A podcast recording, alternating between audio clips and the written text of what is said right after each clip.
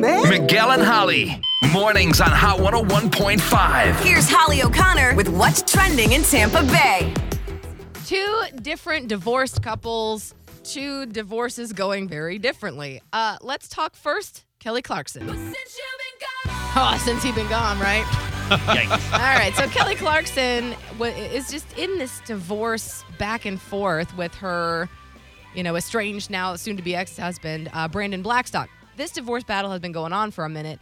Uh, although the latest development is that she gets to keep the $10.4 million ranch in Montana, as well as the other two Montana properties. Now, here's the thing Brandon, her ex, has been living there since they split up last year, and he had requested for the ranch and the two other Montana properties to be considered marital property, which was denied uh, because Kelly bought them. Oh. Uh, now, let's not forget that he actually receives $200,000 a month from Kelly for spousal and child support, even though she has primary custody of the kids. She's got custody and he's getting all that money. It's great. Like, it's just, it's very contentious because, you know, he was like, in there with the finances and managing and his dad was involved and then it was it was ugly I just can't imagine what it's like to have that much money, eh, you know, especially when you're someone like Kelly Clarkson, when you just go out and you work. And Yeah. then you have teams that manage the millions of dollars that come in. Yeah. And so then when you have this sort of situation where your husband, who had a very inside look on how much money was coming in, is like, correct this is what I am owed. yeah I, oof, oh it's a lot I, ca- I can't imagine what that must be like. so she got that ranch though anyway so that's one side of the aisle and then we got over here kim k and kanye. Hmm.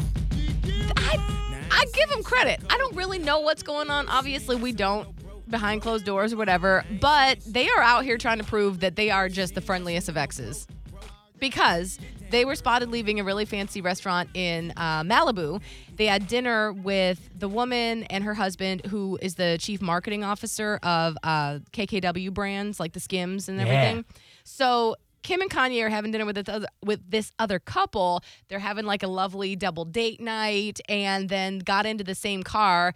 Kanye's driving, Kim's in the passenger seat, and the other couple's in the back seat. They're just driving off together. Wow. So apparently that's how amicable they are, unless something else going on. But it looks like maybe not. Maybe they're just amicable. I mean, I feel like, and Holly, you can speak more on this because you've been through a divorce.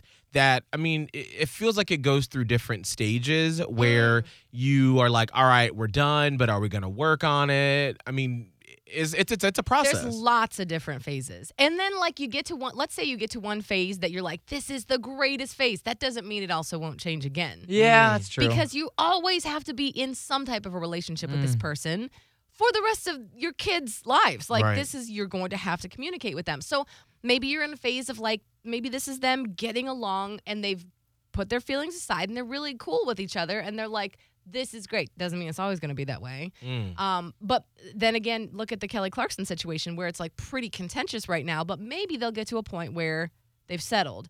So yes, every divorce and every divorced co-parenting situation goes through these phases. So maybe this is just where they are right now. Wow. All right. That's what's hot and trending with Miguel and Holly.